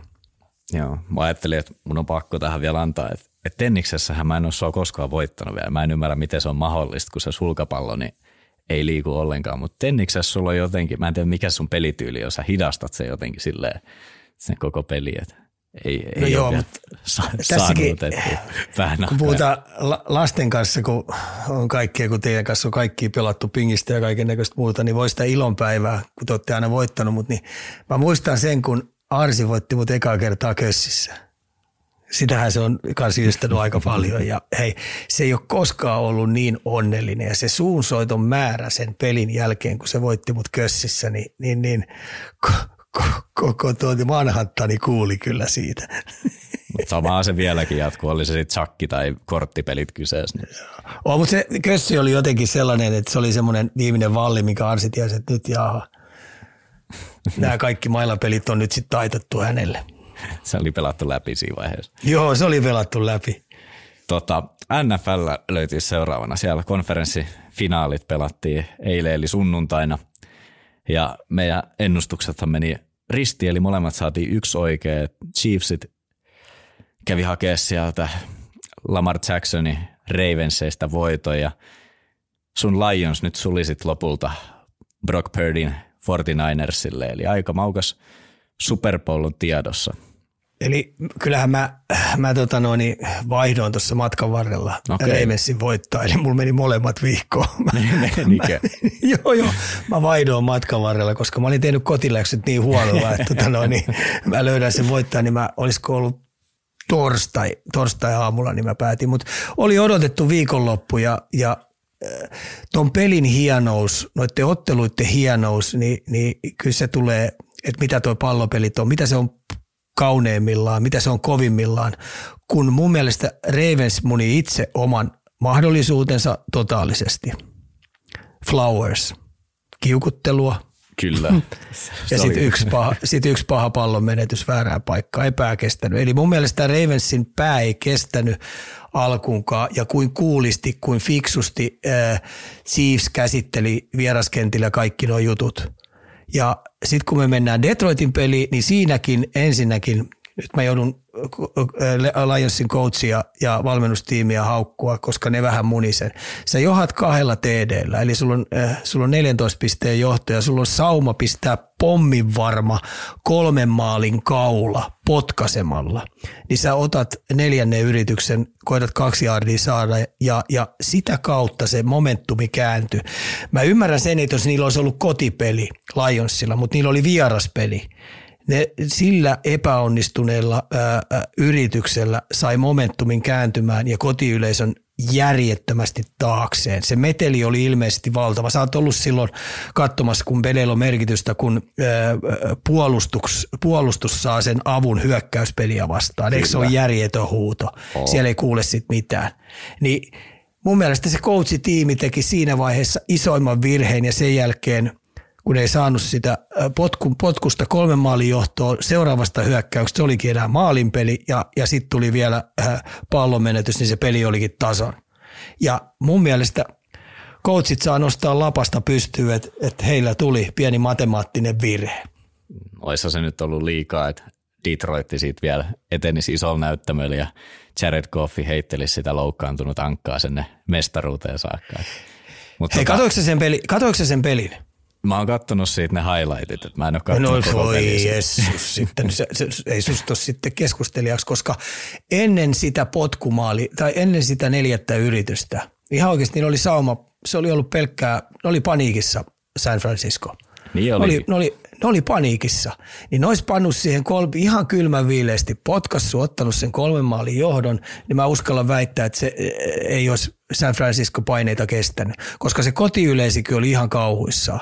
Mutta yksi stoppi hyökkäyksestä ja saman tien meteli ja momentti päälle. Ne laski ja haisto veren ja sen jälkeen Detroit ei saanut muuten mitään aikaiseksi. Ja sitä ennen se oli ihan totaalisesti mun mielestä heidän näpeissään. Joo. Mitä sä veikkaat, kumpi nyt voittaa ekan kierroksen peli ensimmäisenä, Sabres vai Lions? Ei eli, Lions mennyt. Vaan eli, tuota, no Lionsillahan nyt oli, mitä silloin oli 30 vuotta reilu playoff-voitosta, niin Buffalo, tota, tuleeko ne voittaa ennemmin vai siis, Detroit? Mä toivon, että tota noin, mä toivon, että toi käsitellään mahdollisimman – ryhdikkäästi, mahdollisimman rehellisesti toi turpaa ottaminen, mikä tuossa tuli, että tota noin, jos ei sitä käsitellä rehellisesti, jos haetaan jostain muualta kuin syystä kuin muuta kuin siitä, että miten se momentumi kääntyi, niin, tota noin, niin se jättää arvet tuolle joukkueelle ja kestää taas useita vuosia siitä, että tota noin, ne kääntää, koska tuo coachi on kuitenkin tosi pidetty. Mutta tuossa vaiheessa niin tämän vuoden tarina, tämmöinen ainutlaatuinen matka, niin stuppaantuu aika pahasti, niin toi on pakko juurta jaksain käydä rehellisesti läpi. Ja jos ei ne sitä tee, niin sit mun, mun ainoa vaihtoehto on silloin Buffalo. Mulla jotenkin noin kaksi joukkuetta vaan vähän niin kuin toistensa kopioi eri sarjasta, että Buffalo ei kyllä vähän samanlaisessa ahdingosta saa ollut vuosia jo. Niin, niin tota, ei täällä oli kysymys muuten, että mistä Ika katsoo NFL-kierroksessa 40 minuutin koosteet, niin otappa se nyt vielä kerran siihen, niin saadaan. Miten se, miten se lausutaan? Dozen? D-A-Z, dozen. Dozen, eikö se ollut aika hyvin? Joo, no, Siitä, se, oli aika... se on yllättävän hyvä ja sieltä löytyy sitten ne viiden minuutin highlightitkin, että tota se 40 minuutin kooste on kyllä tosi hyvä. Joo, ja et, et, pystyy katsoa siis red zoneit ja kaikki myös kauden aikana. Oh, niin on joo, ja sitten siellä on nyrkkeilyä tosi paljon, jostain kumman syystä mua sekin kiinnostaa. Joo. Se on myös mun mielestä, että kun seuraa noita pelejä, niin se näyttää niitä tilastoisiin koko ajan. Että jos katsoo livenä, että esimerkiksi mä katsoin sen Ravensin ja Chiefsin pelit, niin se näyttää koko ajan kaikkea statistiikkaa siinä. Plus siinä on myös live-chatit ja kaikki totta kai pistetty. Niin on. Ja se, että sieltä löytyy sitten nämä keskusteluohjelmat kanssa, että mikä NFL riittää, Good Morning Football ja, ja, ja ne ja, ja niitä on ihan kiva tuossa, kun päivällä mulla on jotain, on vähän loppuaikaa, niin mä pistän niitä rullaamaan ja kuuntelen. Ja mä suosittelisin esimerkiksi SM-liigalle – ehdottomasti, veik, mikä, mikä me, onko me veikkausliiga, veikkausliiga, korisliikalle, niin suosittelisin, että ne katsoisi vähän, että millä tavalla Pohjois-Amerikassa näitä keskusteluohjelmia tehdään. Koska tota noin, ei olisi huono idea pistää, pistää radioon tai, tai TVC tai mihin tahansa, niin oikeasti saada tuota lajia näkyviin sillä tavalla, että tota noin, niin millä tavalla noit Pohjois-Amerikassa tekee. Kyllä. Sä oot kattonut, ootko kattonut, siellä on se aika montakin niitä erilaista, mutta tämä niin Good Morning Football, niin mitä niillä on kolmen tunnin päiväohjelma ja maanantaista perjantaihin tykittää menee. Joo, mulla on siis noita omia, omiakin muitakin ohjelmia, mitä seuraa. Että niitähän tulee nimenomaan maanantaista perjantaihin. Et mä tykkään katsoa tämä, mistä, mihin tämä sanan Sharpe nyt meni, ketä oli ennen. Ootas nyt. Se meni tonne tonne, tonne. Se, se vaihto just sieltä. Se oli Skip Baylessin kanssa tuolla, tuolla, tuolla. Katsotaan nyt tänne. Se, menikö se ESPNlle sitten? Se oli, se oli ennen tota, siinä FS1, semmoinen kuin Undisputed, mutta sitten se meni ESPNlle First Takeen tuossa vuoden alussa iso rahaa, niin siellä käydään kaikkea. Ne käy just koriksesta tota, jenkkifutikseen läpi ja siellä on sitten päiväaikaa, milloin mikäkin keskustelu käynnissä. Ne on kyllä hyviä ohjelmia, mitä tykkää katsoa. On ja ne, että siis sä myyt lajia, lajia tuolla tavalla, että ihmiset kiinnostuu menee livenä katsoa pelejä. Niin, niin ei se sen vaikeampaa ole kuin pyörittää. Ja mä, ihmiset pääsee keskustelemaan sinne ja kysymään ja tota kautta niin se lajin näkyvyys kasvaa ihan pirusti. Et me ollaan taas valtte siinä, että te päättäjiä, mitkä tuolla päättää kaiken näköisistä, niin pitäisi nuorisoa palkata heidän firmoihinsa sisään. Että ne ymmärtää, että mihin tämä nykymaailma on menossa. Kyllä. He me aletaankin olla aika lopussa ja täältä löytyy nyt kysymys, selättääkö Arsenal puuli nyt kun Kloppi lähti? Ei Kloppi ole vielä lähtenyt mihinkään. Mä, mä en voi taaskaan pelata vuosia eteenpäin. Mm-hmm. Et meillä on tänä vuonna vielä aito rehellinen mahdollisuus.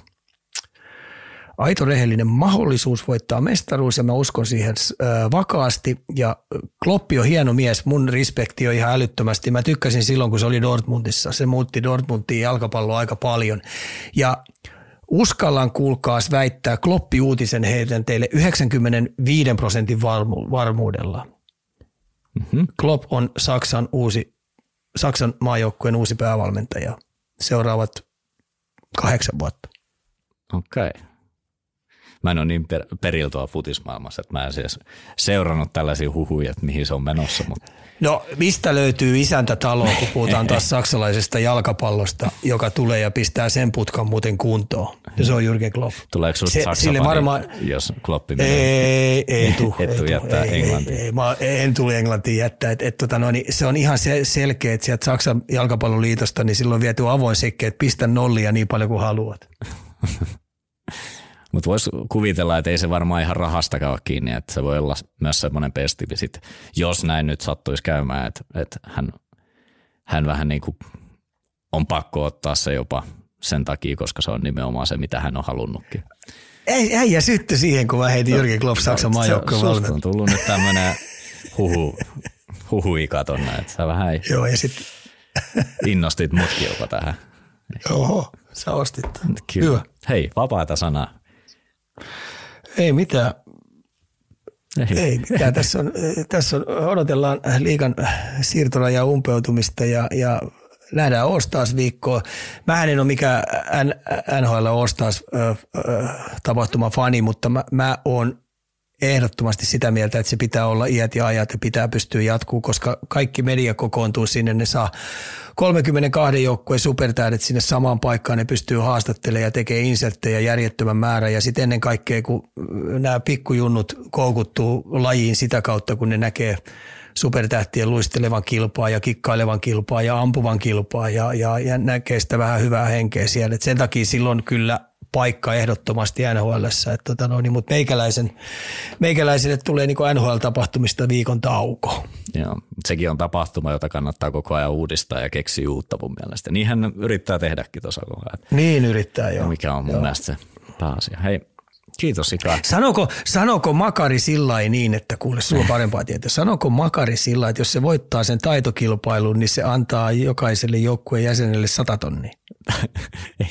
Sitten se tarkoittaisi, että se sai saisi kymmenen pelaajaa vaan annettu. Antaako se omasta pussistaan sitten? No todella niin, mutta, mutta sun pitäisi tietää, onko sanonut näin, koska oli sellaista huua kuullut, että kaikki jätkät nyt rupeaa fanittamaan ja kannustamaan makaria kotisohvalta.